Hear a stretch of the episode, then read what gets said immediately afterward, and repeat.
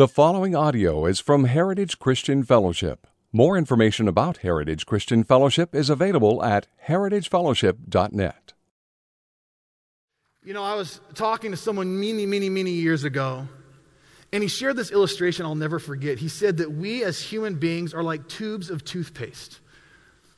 And he was speaking in reference to this teaching of Jesus in Luke chapter 6, where Jesus is talking about um, uh, good fruit and bad fruit. And at the end of this little uh, teaching, Jesus says, For out of the abundance of the heart, the mouth speaks. Or the NIV puts it this way the mouth speaks what the heart is full of. And, and, my friend said, We are like tubes of toothpaste in that when we are squeezed in life, whatever's on the inside comes out and we can't control it. And you can't put it back in when it comes out. And man, I did not like that illustration at all. It was convicting. I'm a verbal processor. I'm a guy who wears my feelings on my sleeve. I don't have a big capacity to stuff what I'm feeling, it comes out real time. Oftentimes in my life, when I'm squeezed the most, under the most pressure, when I'm experiencing the highest levels of stress, I really don't like what comes out of my mouth. And my family could tell you that there has been more than one occasion where my words have wounded those I love. More than once, I've looked at the aftermath of the squeezing, the, the mess all over my home, and my heart has been sickened by what was within me. You know, the heart is a tricky thing, isn't it? The heart is a tricky thing. We talk about our hearts often. It's a part of our cultural language. We, we talk about our hearts. And when we talk about our hearts in general, I think most of us would agree when we mention our heart, we're kind of talking about the moral center of our being, the emotional center of our being. It's kind of the essence of who we are resides in our heart. It's the, the desires that compel us sort of flow from our heart. Uh, we tend to think of the heart as the centerpiece of our personhood. And this language has permeated the way that we talk. Think about it. When someone's looking for advice, and we tend to offer advice, one of the things that we are very fond of saying in our culture is hey, just follow your heart. What's your heart telling you to do? When someone's passionate about something, they say that their heart is in it. When someone is dispassionate about something or burnt out or weary, they say, man, my heart is no longer in this. When someone's overwhelmed with joy, they say their heart is full. When someone is devastated and grief stricken, they're heartbroken or they're heartsick. When someone is sympathetic of someone else's suffering, they can say, My heart hurts for you. When someone is in a quest for fulfillment, they are searching for their heart's desire. When someone makes an oath and they want other people to trust their words, they say, Cross my heart.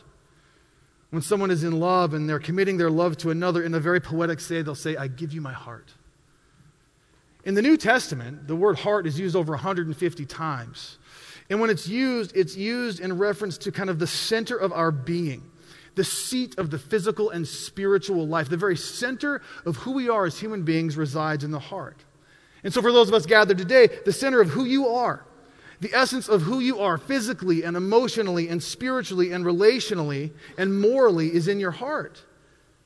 Your heart defines your personhood. And so, the fundamental question the world struggles with and has been struggling with for years and years concerning the heart is simply this Is the human heart fundamentally good, or is the human heart fundamentally evil? Are people inherently good or inherently bad? That's the question.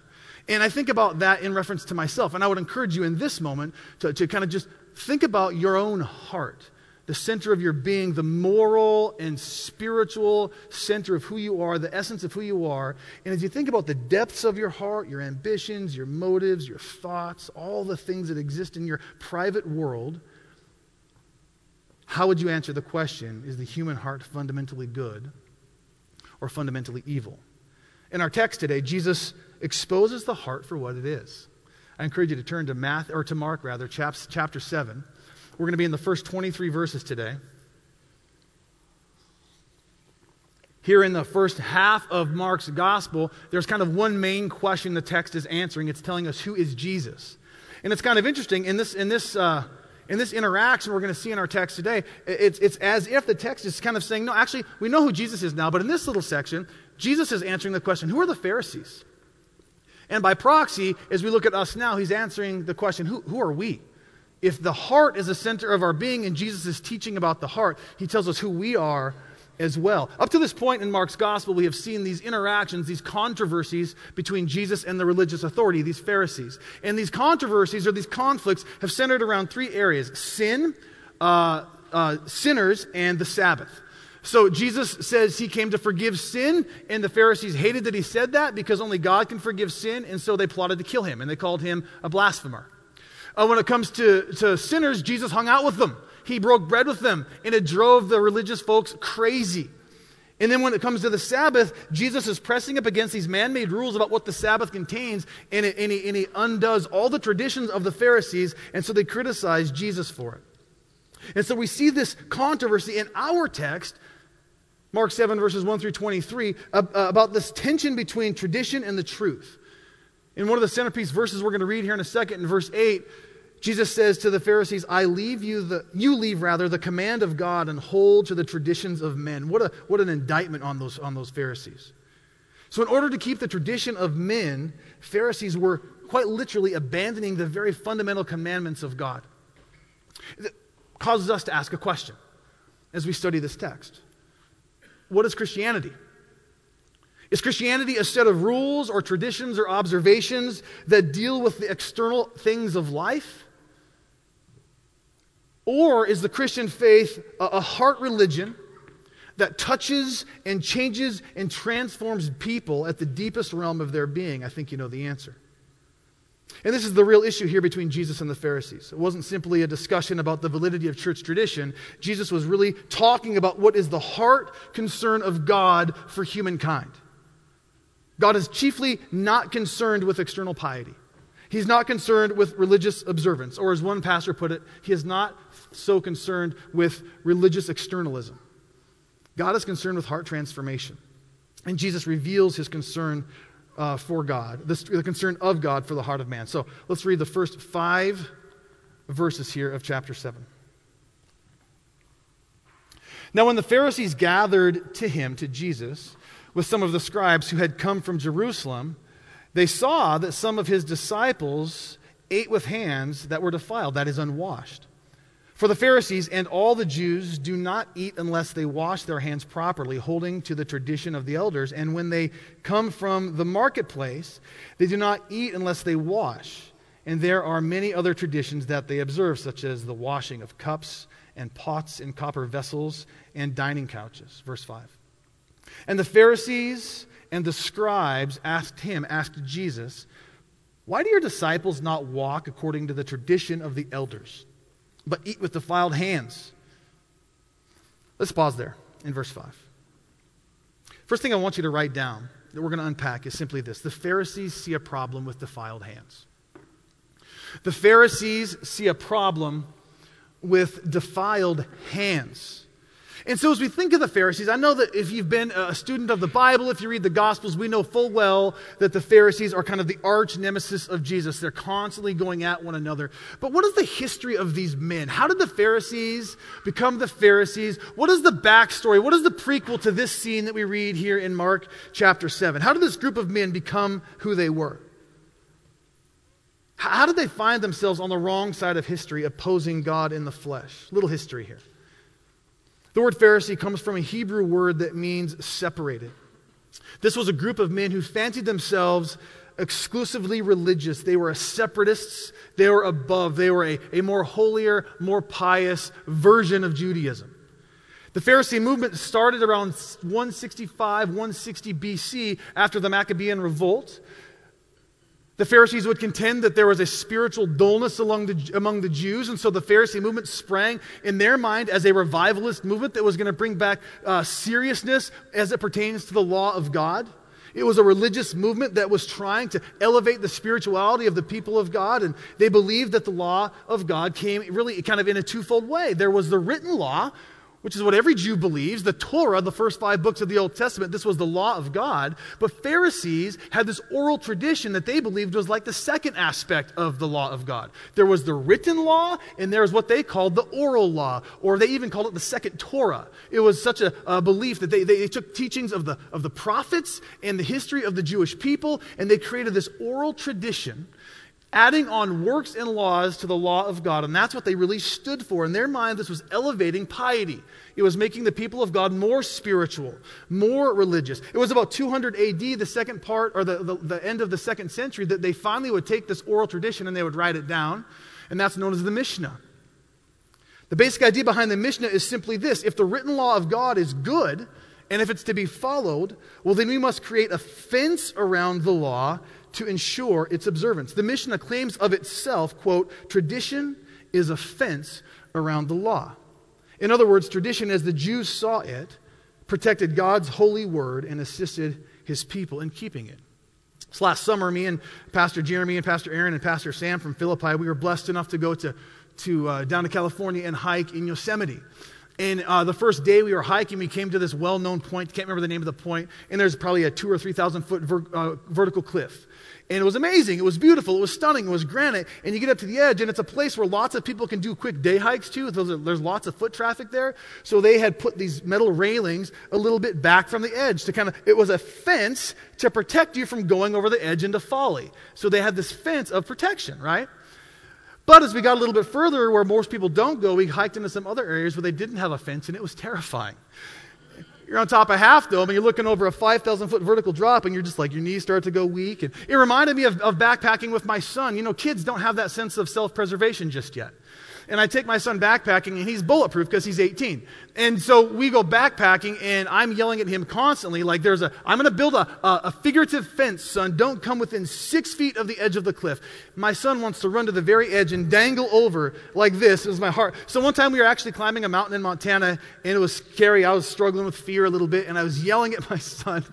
I was like, "Elijah, you have to keep four points on the ground at all time." He's like. How can I move, Dad, if I have to keep four points on the ground? I can't even lift a hand. I'm like, three points on the ground at all time. And so he was climbing because I was, I was building a fence. I was afraid he was going to fall. And, and, my heart desire was actually good, but in the end, it, it manifests in just utter control and you stifle things. You're not, you're not addressing anything but the externality of the person. That's what was going on here with the oral law. In their mind, it was a fence that people might not even begin to put themselves in a position where they could defy the law of God. Some believe it began as a noble spiritual movement, but it became a godless legal monstrosity. It created a crushing yoke that was put over the necks of the Jews, the yoke of legalism. They cared solely about this religious externalism to the exclusion of a person's heart. By the time we see the Pharisees here in our text glaring at Jesus, confronting him, the religious legal complex that they had constructed had become so burdensome and so deadly, it far outweighed any deadly sin they had risen up in opposition to. They viewed the oral law as equally binding as Scripture, and in some cases, more important than Scripture. The, the, simple idea was this if in, if in the law, the Torah, if priests were required to wash their hands, why shouldn't any and every Jew who wants to be pious, why shouldn't every Jew do the ceremonial washings? And so let's put that burden on the necks of the people. And if washing hands is good, in a ceremonial way. Why not just wash everything? Why not wash our bodies? Why not wash our pots and our vessels and even our couches that nobody is defiled? And so the burden of the oral tradition, it, it, just became crushing. And it's almost comical to us today. When you begin to, to read a little bit of the stuff that exists in the Mishnah, the Mishnah is hundreds and hundreds and hundreds of pages, hundreds of laws. They, they, they sought to add commentary and clarity to the law of God. So, for example, the, the, the command of the Sabbath that you should not work on the Sabbath, you should keep that day holy. They had to work out in a million little details what does it mean to not work on the Sabbath? And so the Mishnah deals with ridiculous things like literally, the Mishnah deals with should you or should you not spit on the Sabbath? If you spit on the dirt, it's fine. But if you spit on the dirt and you happen to scuff the dirt with your sandal, you're cultivating the soil, and that's work. If your false teeth fall out on the Sabbath, you're going to have to eat without teeth all day because it's work to pick them up and put them back in your mouth. This is in the Mishnah. They, they wrestle in the Mishnah with whether or not, if you have a wooden leg and your house catches on fire, is it work to carry your wooden leg out of the home? This is the ridiculous. It's comical to us, right? Because it's like so removed from the way that we even think. But this was literally the centerpiece of religious thought of the day. Hundreds and hundreds of pages. And it was concerned a lot with cleanliness, the very issue that the Pharisees are rising today with, with Jesus. Now, now get the deal. These Pharisees say, Hey, Jesus, we see that your, your, your, your disciples aren't you know, participating in the ritual cleansing. They're not concerned about disciples because they never address the disciples again. That was just a way for them to come at Jesus. One of my favorite preachers put it this way He said, During Jesus' day, the scriptural rituals of purity were so fenced and refenced that the concept of true inner purity had been trivialized to a system of external washings. No attention being paid to the heart. There's this inevitable, earth shaking collision that was set between Jesus, who was concerned chiefly with real righteousness, and these Pharisees who concerned themselves only with external righteousness. You could see the collision was going to happen.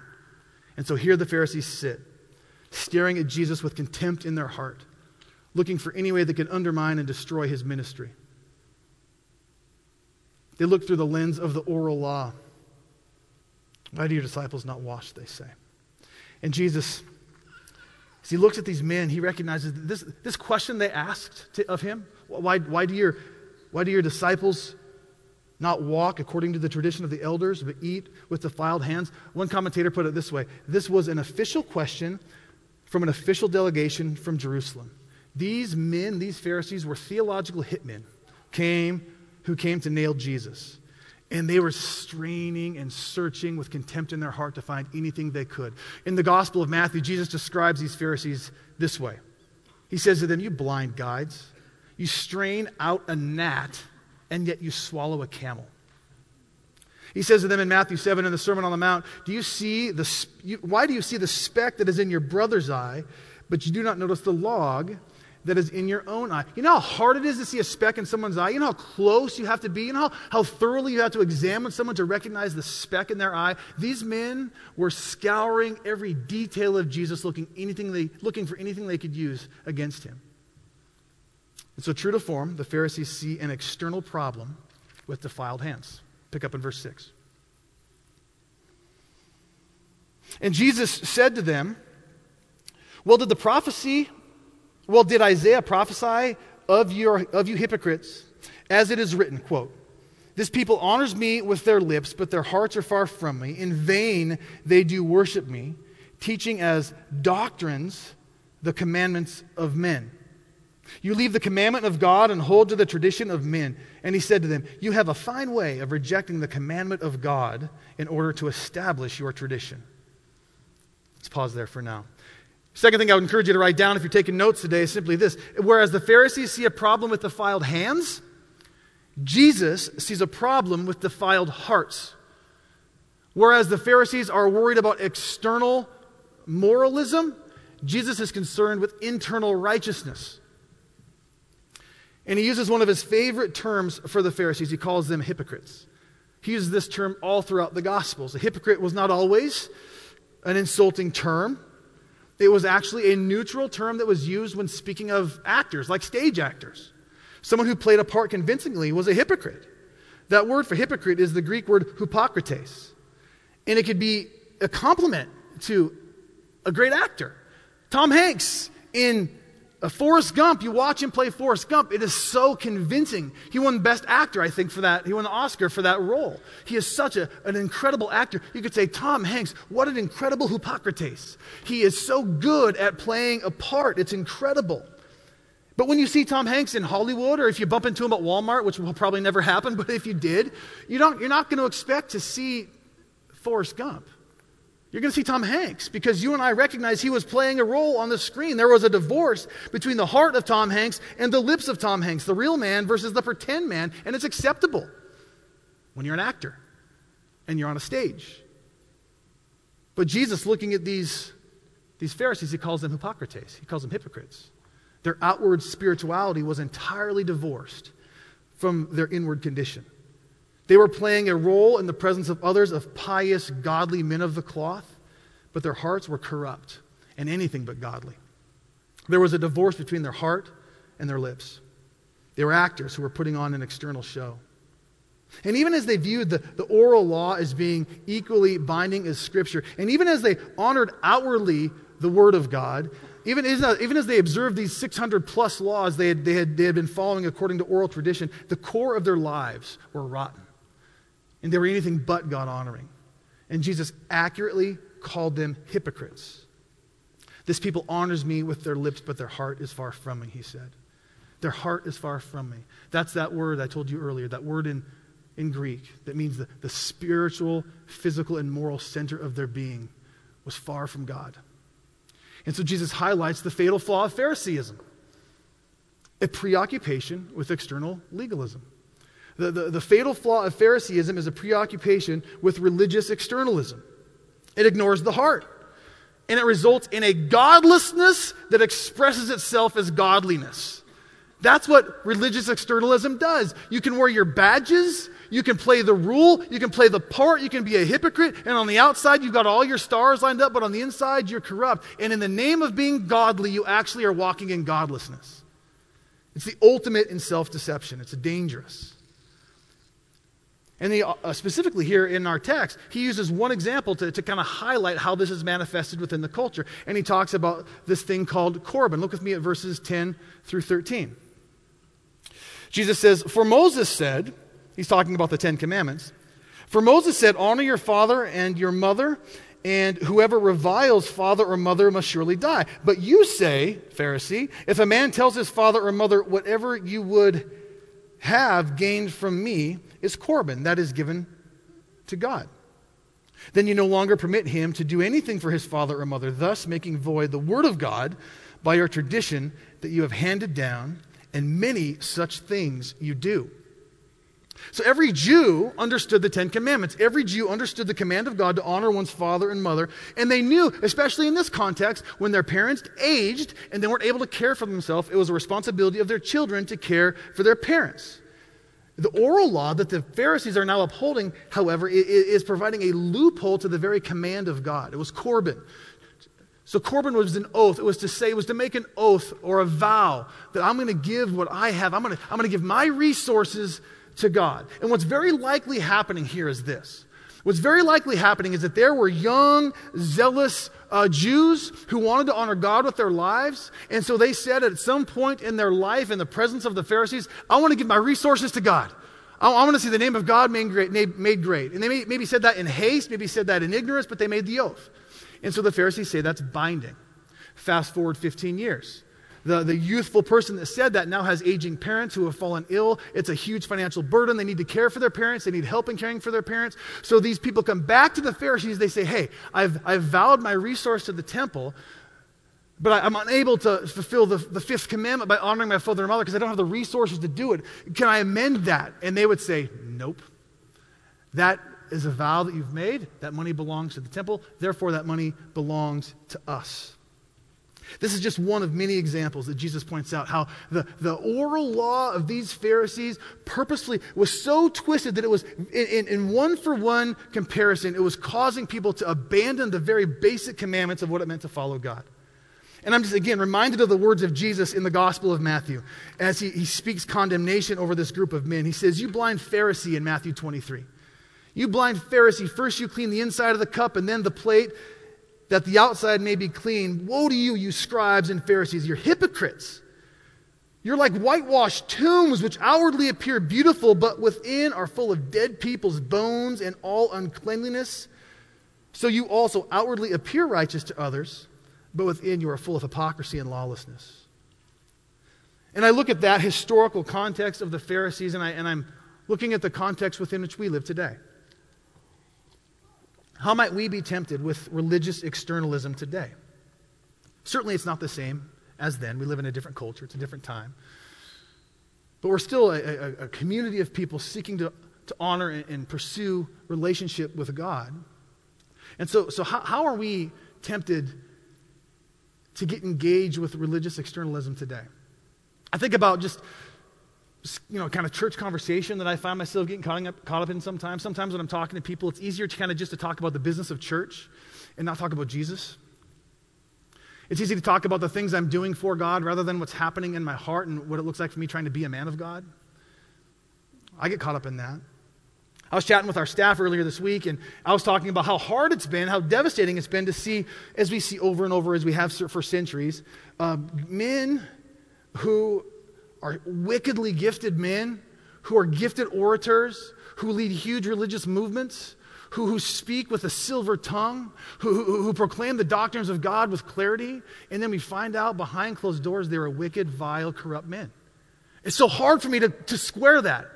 I look at Ravi Zacharias, for example. I look at his ministry. I don't care how many times, uh, dozens of times over the years, I've, I've watched sermons or messages or conference, conferences of Ravi Zacharias, watching his question and answers where he crushes the atheist and all this stuff on YouTube. And, and it's so good. I've shared it with people. I've read some of his material. And then to find out that behind closed doors, this man was vile. He was corrupt. It's so hard for me to square that. And I think in our day, that's where we get caught up in this tricky nature of religious externalism. We love to line up behind the gifted, godly leader who's got a movement behind his name. It's appealing to us because we're on the inside. We're following the gifted guy. We love awesome websites, amazing communication, awesome branding, uh, music that is musically excellent, questionably uh, questionable when it comes to the lyrics. We line up behind, we just like the men of those days, but in a different way. We are just as tempted with religious externalism, aren't we? I think in my last church I was in, and I remember we, we wanted to rebrand our church. And I'm not throwing my old church under the bus, but I remember we spent $70,000 to create a new brand. And I thought, what could $70,000 do to make disciples? Again, I don't mean to throw my church under the bus. I just I struggled with that.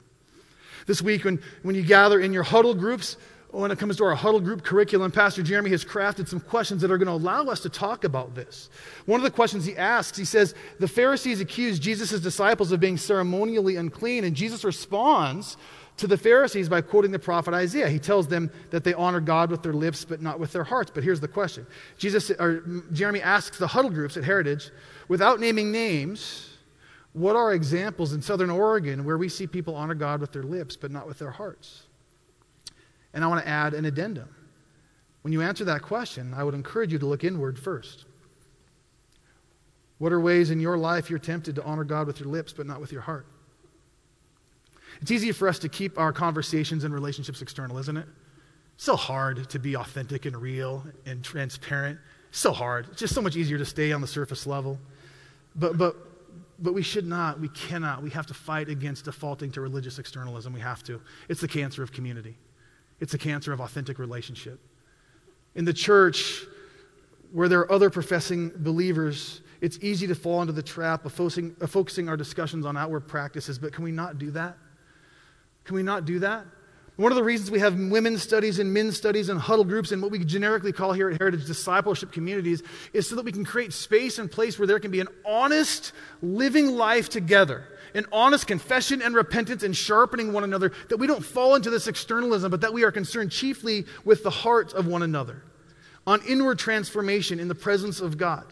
I think this is what Jesus was getting at in Matthew 6 in the Sermon on the Mount when he's teaching on prayer. He, he, he both he attacks the Pharisees, but then he holds up a standard for his true disciples in, in Matthew 6, verses 5 and 6. Jesus says, when you pray, he says this to his disciples. These are at the, this is the Sermon on the Mount. He, he's kind of teaching what life is like in his kingdom.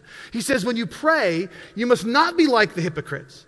For they love to stand up and pray in the synagogue and at the street corners that they may be seen by others. Truly, I say to you, they have received their reward. Religious hypocrites love religious externalism. It's absolutely gross to God. Verse 6 But Jesus says to his true disciple, When you pray, disciple, go into your room Shut the door and pray to your Father who is in secret, and your Father who sees in secret will reward you. Jesus taught us, not that all public prayer is bad, by the way, this isn't prescription of everything, but Jesus is getting to a heart issue here. When he teaches us to go into our closet and pray, what he is saying, he's saying, when you come before God, shut out every other consideration. Simply come before God as the man and the woman who you authentically are and be in his presence. That's all that matters.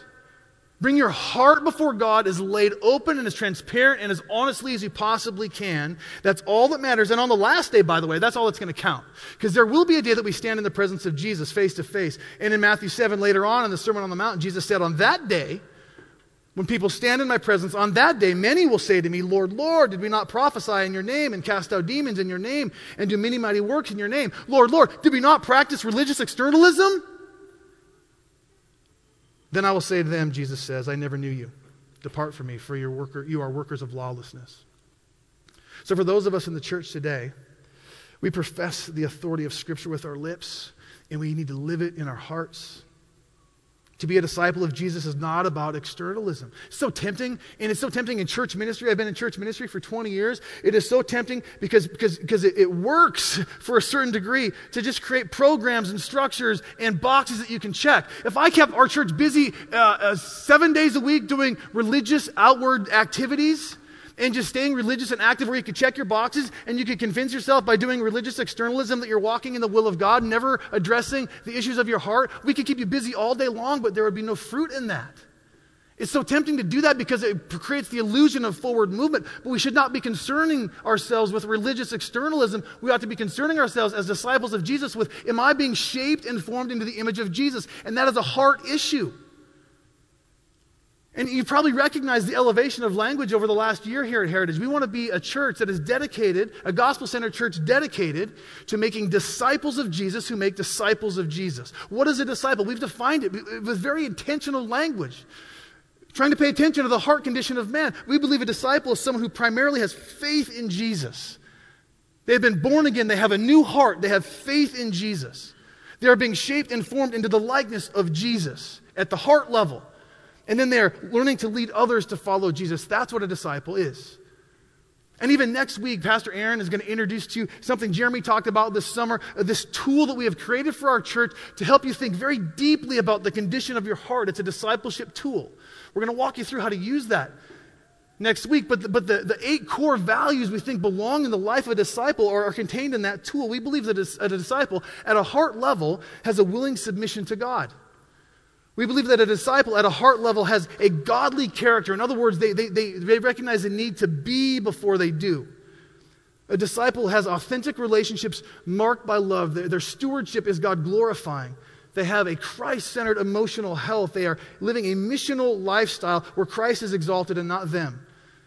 They, they, they hold to, to gospel purity and mature doctrine, and their worship is authentic and it's marked by relationship. And we have a, we have a, we have a tool that's going to help us as a church pay deep attention to how we are growing as disciples at the heart level. And so, Jesus, he sees a problem with defiled hands, and he sees a problem.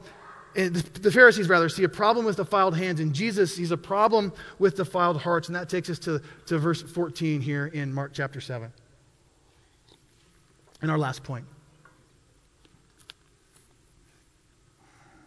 And he called the people to him again, Jesus. And he said to them, Hear me all of you, and understand there is nothing outside a person that by going into him can defile him. But the things that come out of a person are what defile him. Let's pause there.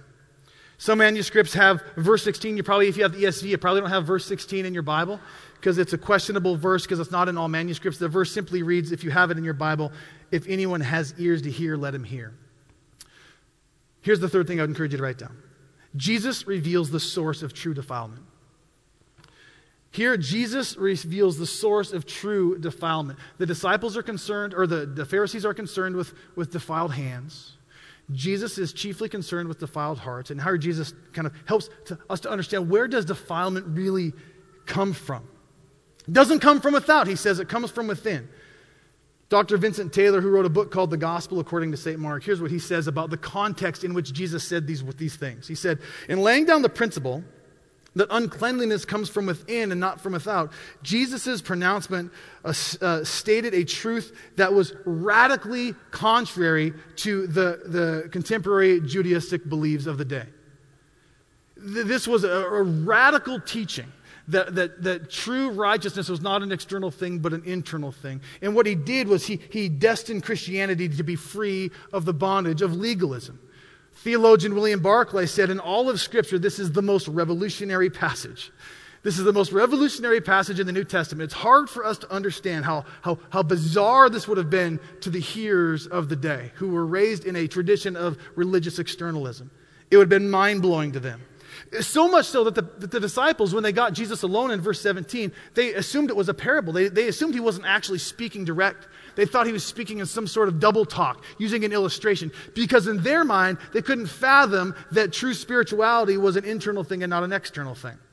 Look at verse 17. When he had entered the house and left the people, his disciples asked him about the parable. It's not a parable. Verse, verse 18.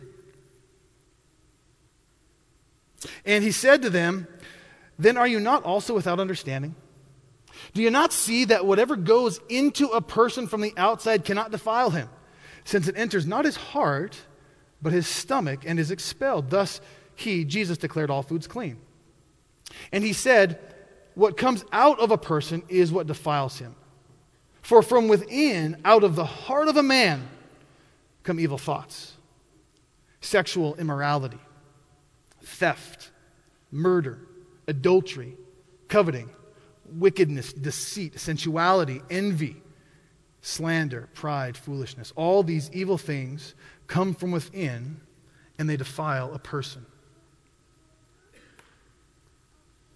Jesus reveals the true heart condition of human beings apart from Him. Ugly words. Ugly words. We see the fruit of our hearts everywhere when we look at the world in which we live. One glance at the world, all we see is sexual immorality and theft and murder and adultery and coveting and wickedness and deceit and sensuality and envy and slander and pride and foolishness. This is the fruit of the human heart. And it's not just out there in the world. The truth is, when we look deep within our own hearts, we see the tendency and the propensity within each and every one of us to have those same things. We live in a time that tells us to follow our heart, and I say, oh my God, may we not follow our heart. It is evil. The Pharisees masked their evil with religious externalism. They were smart enough to be disingenuous, to divorce the reality of their hearts from the expression of their religion. But when you get outside of religious communities, we in the religious communities have done a really good job of putting masks on. It's very easy for us to, to wear a, a, mask or a facade of religious externalism and never be honest about the condition of our hearts. But once you get outside religious communities, once you get outside the church, the world doesn't concern themselves with this. And it's really interesting. I was sharing this with some of the staff this week. It's interesting to me about how our world or our culture has decided to sanctify these evil sins. They're like they are values of the culture. Our, our, our, culture celebrates the evil of the heart, encourages and normalizes these activities. Just let me just share a few. Let me share with you five of these, these, these words that Jesus used to describe the heart. He talks about how the fruit of the heart is sexual immorality. That Greek word is porneia. That's where you get the word pornography. And it means literally illicit sexual intercourse, it means perversion. Our culture celebrates porneia. It's a part of our, it's a value in our culture. I mean, you look at the, the statistics of, of, of, pornography and websites and the way in which that is being used on the regular inside the church and out, it's staggering. Another word is, is murder. That word, uh, phonos, it means, it literally means slaughter. And we think, ah, yeah, we have, you know, we have all these murder every city in America right now has the all time highest murder rates they've ever seen. And I'm, I'm watching this, nude, this news in America. It's pretty staggering how, how violent the streets in America have become. But I'm also, it doesn't, doesn't, doesn't escape me that we just had the 49th March for Life.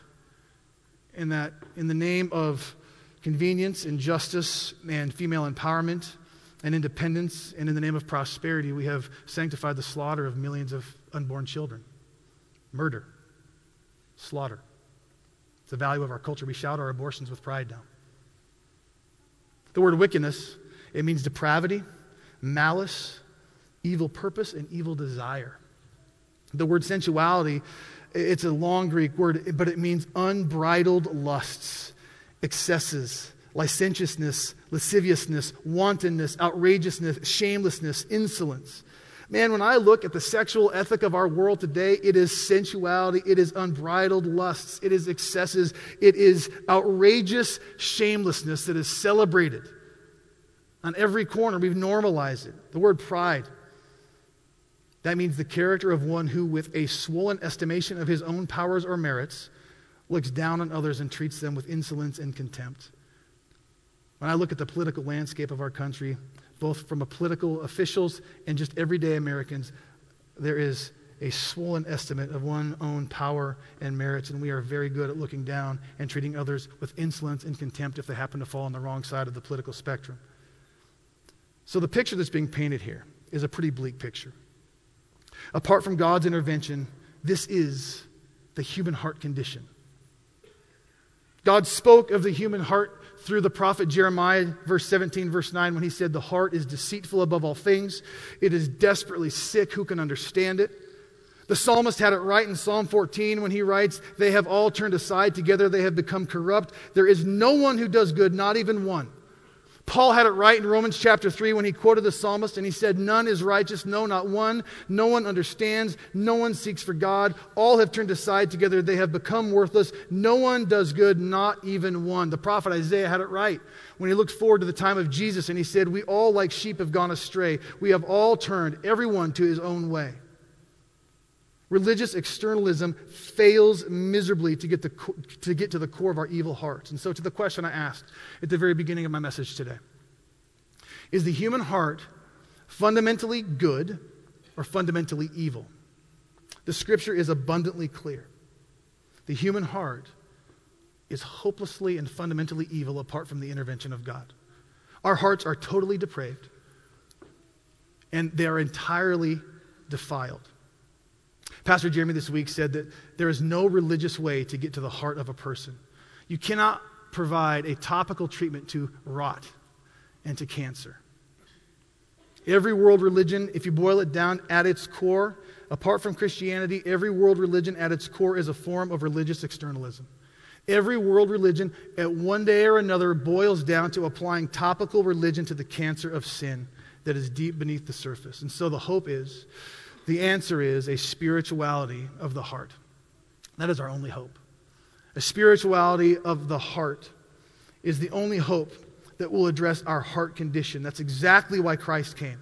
It's exactly what he came to establish. The text doesn't give us the answer. Jesus just lets this hang with his disciples. The heart is evil, it's morally corrupt, and then he's done.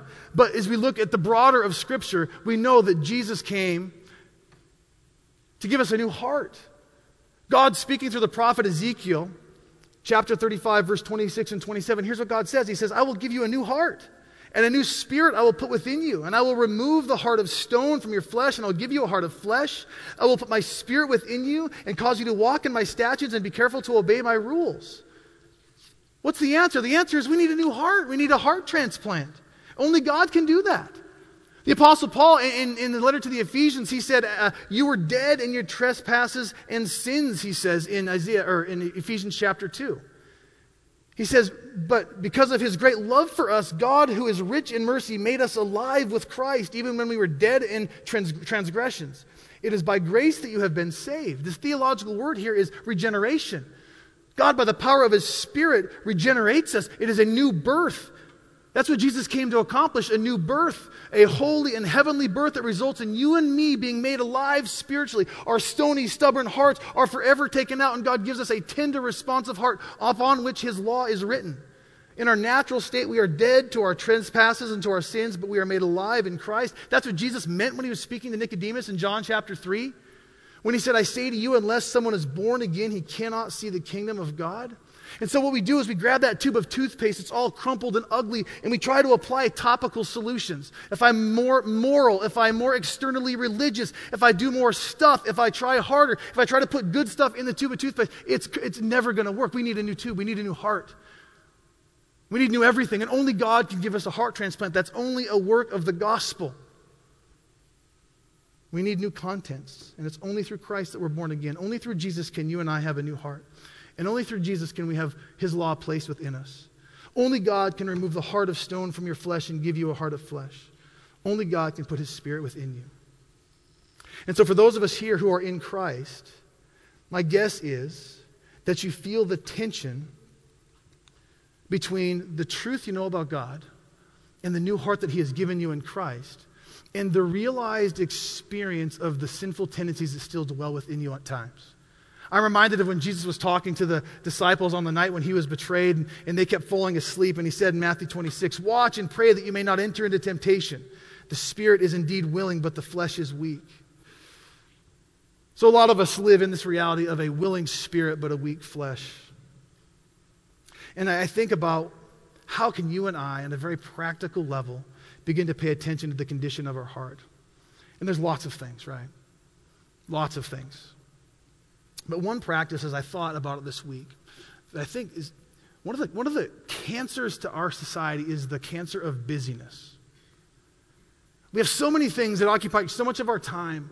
And I was even thinking about the way in which uh, streaming services have built into their, into their services a recycling nature. When a show is done, the next one pops up. You don't have to push play, just can pop it up, pop up, pop up. You can continue to scroll and it never ends. And we can live ever distracted, ever busy lives where we never pay attention to the condition of our heart. We never come before God. And I think of the role of these disciplines of abstinence, of silence and solitude and stillness. And I wonder what it would look like if the people of God carved out time in their lives, regular time, disciplined time in our lives, to not go just indulge, but to go honestly consider the condition of our heart, to come before God, to come to God and say, God, my spirit, uh, your spirit is willing, but my flesh is weak. And so I'm going to expose my heart to you, God, that by your spirit, as I surrender and submit myself anew to you on this day, you would enliven my heart with your will, that I could walk in your ways that you would give my heart this kind of renewal that I so desperately need because left to my own devices, I'm going to gravitate back to the sin nature that just so I'm so used to. So I wonder what it would look like for us as his church to come honestly and authentically before him. And as I was thinking about that, I was reminded of King David. And I want to finish with the, the, the 51st Psalm. You know the story of King David, a very a man who was all about religious externality. He, religious externalism, king was the king of, of Israel. He had everything you could want on the outside, but his heart was corrupt. It led him to sin with Bathsheba, a gross, gross sexual sin that ended up in the death of Uriah. And as, as David came to, to terms with the corruption of his own heart, he came before God in a very broken way. And we see in his prayer before God this reality of our hearts. It's only in and through the work of God that we have any hope. So as I pray, I'm simply going to pray the 51st Psalm over you and over me. Would you pray with me?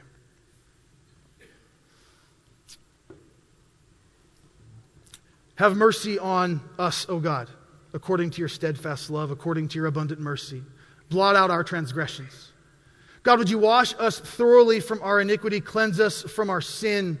God, we know our transgressions and our sin is ever before you. Against you and you only have we sinned, and we've done what's evil in your sight, so that you may be justified in your words and blameless in your judgment. Behold, Father, we were brought forth in iniquity, and in sin did our mothers conceive us. Behold, God, you delight in truth in the inward being, and you teach us wisdom in the secret heart. God, purge us with hyssop, and we shall be clean. Wash us, and we shall be whiter than snow. God, would you allow us to hear joy and gladness? Let the bones that you have broken rejoice. God, hide your face from our sins, blot out all of our iniquities, create in us a clean heart, O God Renew a right spirit within us. Cast us not away from your presence. Take not your Holy Spirit from us. God, restore unto us the joy of your salvation and uphold us with a willing spirit.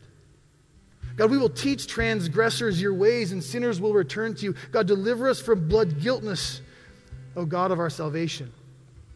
And our tongue will sing aloud of your righteousness. O Lord, open our lips, and our mouth will declare your praise. For you will not delight in sacrifice, or we would give it. You will not be pleased with a burnt offering or a religious externalism. God, the sacrifices you desire are a broken spirit and a broken and contrite heart, oh God, you will not despise. In Jesus' name, amen.